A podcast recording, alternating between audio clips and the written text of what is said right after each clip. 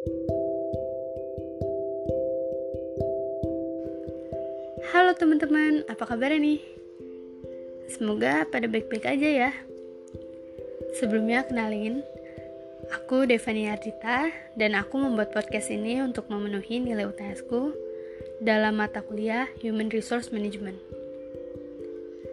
Dan kali ini aku akan membahas tentang Human Resource Management Strategy. Sebelumnya mungkin dari kalian masih ada yang bingung, apa sih sumber daya manusia itu? Sumber daya manusia adalah salah satu fungsi dalam sebuah perusahaan atau bisa juga organisasi yang fokus pada kegiatan rekrutmen, pengelolaan, dan pengarahan untuk orang-orang yang berada dalam perusahaan atau organisasi tersebut. Nah, apa aja sih strategi dalam sumber daya manusia itu? Yang pertama adalah planning. Planning itu apa? Planning itu suatu proses untuk menentukan hal-hal yang ingin dituju atau hal-hal yang ingin dicapai. Hah? Gimana tuh maksudnya? Misalnya gini, aku punya bisnis roti. Aku punya planning bagaimana caranya agar rotiku terkenal di Indonesia dan berada pada beberapa kota besar di Indonesia. Itu planningku dari awal. Lantas, gimana caranya agar aku bisa mencapai planningku dari awal tersebut. Nah, kita punya prosesnya. Dan di sini ada lima proses perencanaan agar kita bisa mencapai planning kita dari awal tersebut. Apa aja sih proses perencanaannya? Di sini ada lima proses untuk kita mencapai planning kita tersebut. Proses yang pertama adalah menentukan tujuan. Seperti yang di awal tadi, Tujuanku adalah membuat rotiku terkenal dan berada di kota-kota besar di Indonesia. Habis itu, ngapain lagi nih? Habis itu, kita ke proses kedua. Apa tuh proses kedua? Proses keduanya adalah membuat perkiraan. Maksud perkiraan tuh apa ya? Se uh, membuat perkiraan seperti kita mampu nggak sih mencapai tujuan kita atau mungkin kita harus ganti planning. Kalau misalnya dirasa ma mampu untuk mencapai, ya sudah kita lanjutin. Tapi rata-rata kalau emang dari awal udah membuat planning, itu kita pasti mampu. Kita pasti sudah memper memperkirakan kalau kita mampu untuk mencapai planning kita tersebut. Terus kok abis buat perkiraan tuh ngapain lagi? Kita lanjut ke proses yang ketiga apa tuh proses yang ketiga? Proses yang ketiga adalah mengidentifikasi tindakan alternatif seperti apa yang ingin kita lakukan untuk mencapai tujuan tersebut.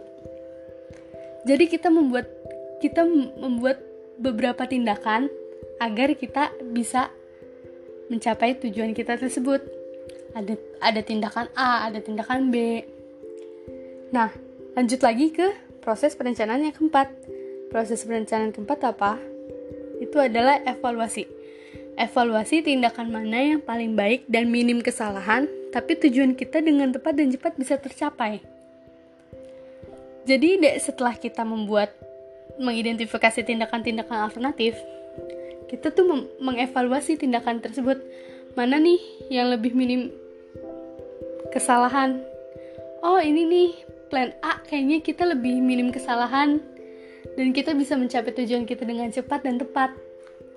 Lalu, setelah itu, kita pilih yang terbaik dan terapkan di saat kamu dan tim bekerja.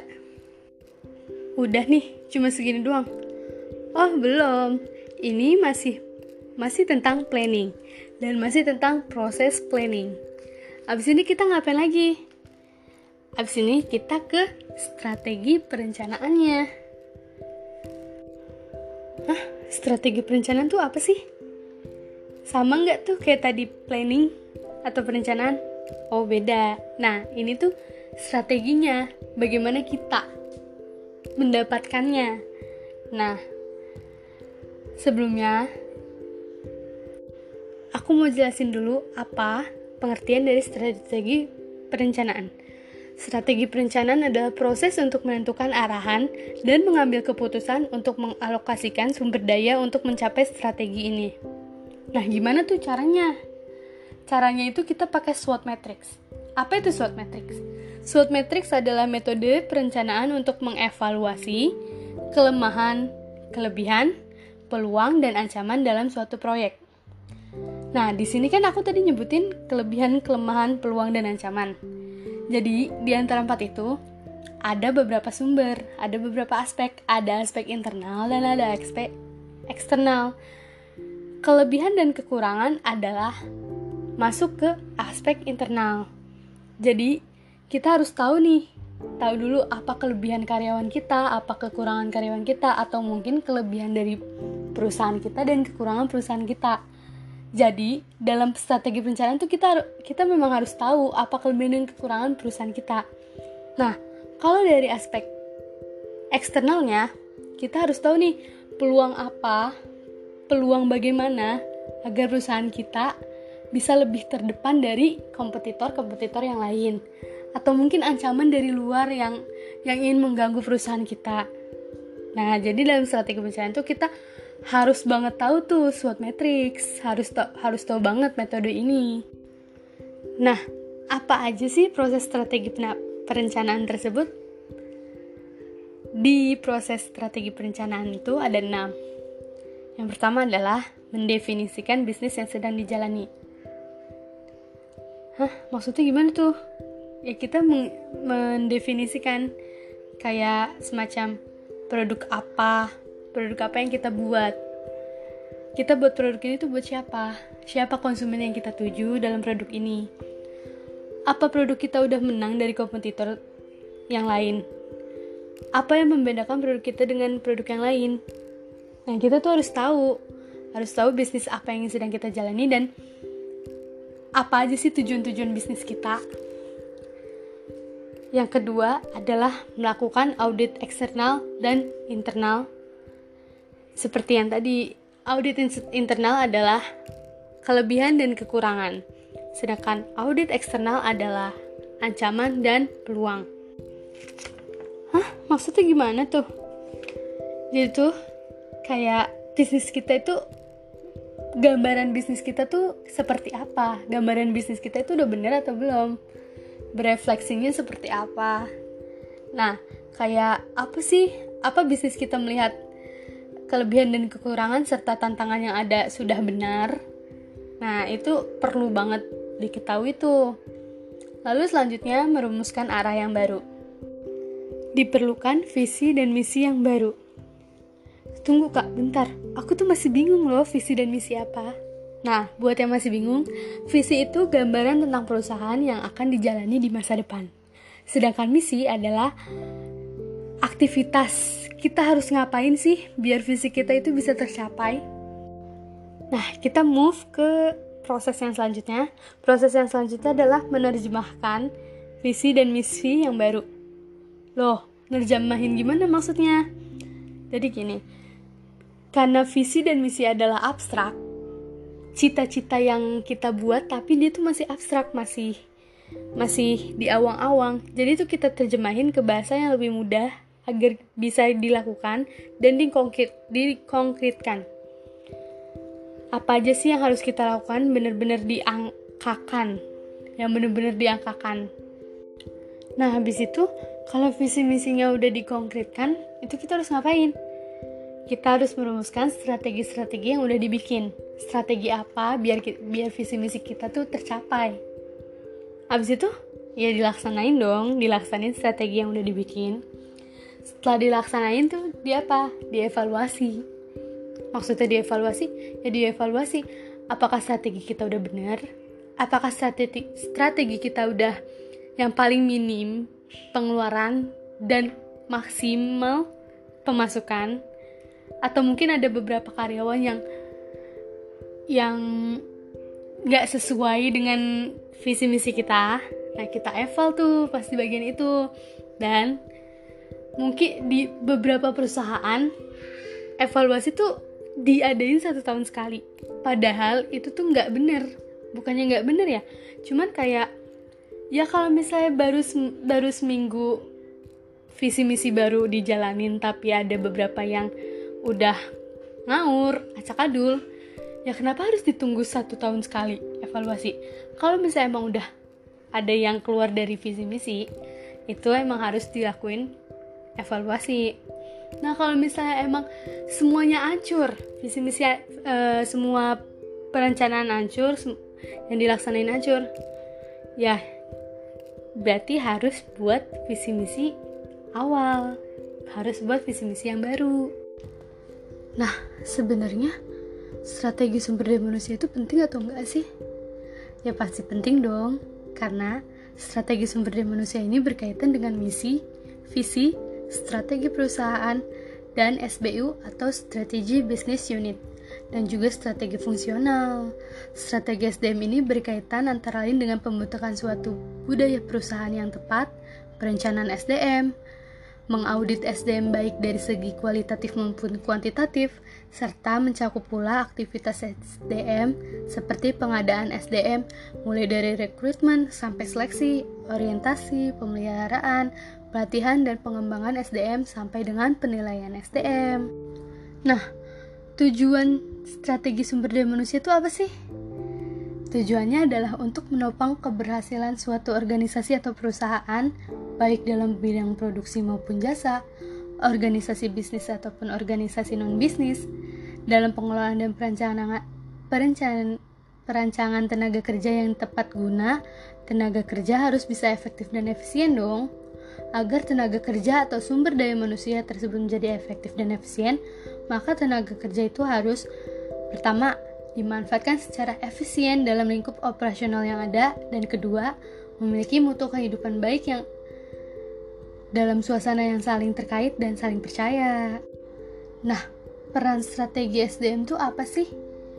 Peran strategi SDM adalah mengarahkan seluruh sumber daya atau kemampuan internal untuk menghadapi pentingnya pasar sebagai faktor eksternal. Nah, ada beberapa langkah nih yang perlu dilakukan perusahaan dalam merumuskan strategi yaitu yang pertama mengidentifikasi lingkungan yang akan dimasuki oleh perusahaan di masa depan dan menentukan misi perusahaan untuk mencapai visi yang dicita-citakan dalam lingkungan tersebut. Yang kedua, melakukan analisis lingkungan internal dan eksternal untuk mengukur kekuatan dan kelemahan, serta peluang dan ancaman yang akan dihadapi oleh perusahaan dalam menjalankan misinya. Masih ingat kan yang tadi SWOT matrix itu? Nah, makanya itu yang aku bilang penting karena ada dalam peran SDM ini. Yang ketiga, merumuskan faktor-faktor ukuran keberhasilan dari strategi-strategi yang dirancang berdasarkan analisis sebelumnya. Yang keempat, menentukan tujuan dan target terukur, mengevaluasi berbagai alternatif strategi dengan mempertimbangkan sumber daya yang dimiliki dan kondisi eksternal yang dihadapi. Yang kelima adalah memilih strategi yang paling sesuai untuk mencapai tujuan jangka pendek dan jangka panjang. Nah, selanjutnya adalah menciptakan sistem SDM yang berorientasi pada strategi. Menciptakan sistem SDM yang berorientasi pada strategi membutuhkan keahlian baru sebagai bagian dari profesional SDM. Mereka harus memiliki kompetensi yang dibutuhkan untuk menciptakan sistem SDM yang dapat menciptakan perilaku karyawan yang relevan secara strategik. Mereka juga harus harus ahli mengidentifikasi implikasi tenaga kerja dan persyaratan dari strategi baru dan dalam pembuatan kebijakan dan praktik SDM yang menghasilkan persyaratan tenaga kerja tersebut. Nah, Departemen Tenaga Kerja Amerika Selatan telah mengidentifikasi beberapa karakteristik kerja organisasi berkinerja tinggi dan itu ada ada apa aja? Yang pertama, tim dengan beberapa keahlian. Kedua, tenaga kerja garis depan yang berguna. Yang ketiga, lebih banyak pelatihan. Keempat, kerjasama dalam manajemen tenaga kerja. Kelima, komitmen pada kualitas. Dan yang terakhir, kepuasan pelanggan. Jadi, buat bisnis aku, yang ber, yang membuat bisnis makanan apalagi kan roti itu kepuasan pelanggan itu bener-bener nomor satu yang harus dituju banget nah uh, dari Scandal and Charles Hoover Higgins tahun 1985 itu menjelaskan adanya empat tingkatan strategi. Yang pertama adalah enterprise strategy. Itu tuh strategi ini berkaitan dengan respon masyarakat. Jadi dalam strategi enterprise terlihat relasi antara organisasi dan masyarakat luar. Sejauh interaksi itu akan dilakukan sehingga dapat menguntungkan organisasi. Strategi itu juga menampakkan bahwa organisasi sungguh-sungguh bekerja dan berusaha untuk memberi pelayanan yang baik terhadap tuntutan dan kebutuhan masyarakat. Yang kedua ada corporate strategy. Strategi ini berkaitan dengan misi organisasi, sehingga sering disebut grand strategy, yang meliputi bidang yang digeluti oleh suatu organisasi. Yang ketiga adalah business strategy. Strategi ini tingkat Strategi pada tingkat ini menjabarkan bagaimana merebut pasaran di tengah masyarakat, bagaimana menempatkan organisasi di hati para penguasa, para pengusaha, para donor dan sebagainya. Semua itu dimaksudkan dimaksudkan untuk dapat memperoleh keuntungan sebanyak-banyaknya. Dan yang terakhir adalah functional strategy. Pada strategi ini, strategi ini merupakan strategi pendukung dan untuk menunjang suksesnya strategi lain mungkin ini aja yang bisa aku sampaikan dan mungkin kita akan bertemu di lain bab. Jadi maaf kalau ada kesalahan. Selamat mendengarkan dan sampai jumpa